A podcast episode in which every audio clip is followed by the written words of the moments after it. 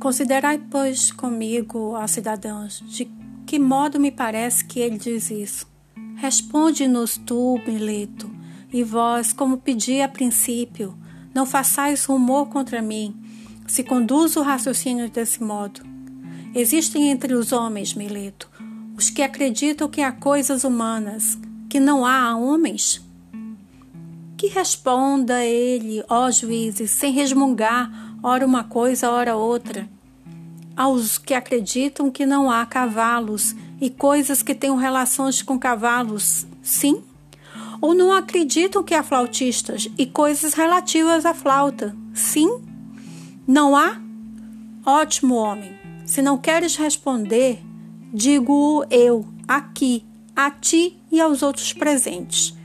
Mas ao menos responde a isto há quem acredite que há coisas demoníacas e demônios não. Não há. Ó, oh, como estou contente que tenha respondido de má vontade, constrangido por outros. Tu dizes, pois, que eu creio e ensino coisas demoníacas, sejam novas, sejam velhas, portanto, segue o teu raciocínio. Eu creio que há coisas demoníacas, e o juraste na tua acusação. Ora, se creio que há coisas demoníacas, certo é absolutamente necessário que eu creia também na existência dos demônios. Não é assim? Assim é. Eu estou certo de que o admites, porque não respondes. E não temo em apreço os demônios como deuses ou filhos de deuses. Sim ou não? Sim, é certo. Se, pois, creio na existência dos demônios, como dizes. Se os demônios são uma espécie de deuses, isso seria propor que não acredito nos deuses.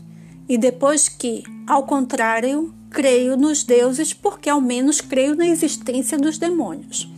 Se por outra parte, os demônios são filhos bastardos dos deuses, como as ninfas ou outras mulheres, das quais somente se dizem nascidos, quem jamais poderia ter a certeza de que são filhos dos deuses se não existem deuses?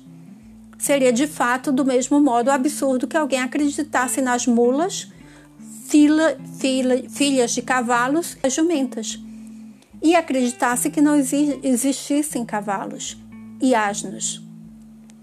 Mas, Meleto, tua acusação foi feita para me pôr à prova, ou também por não saber a verdadeira culpa que me puseste atribuir.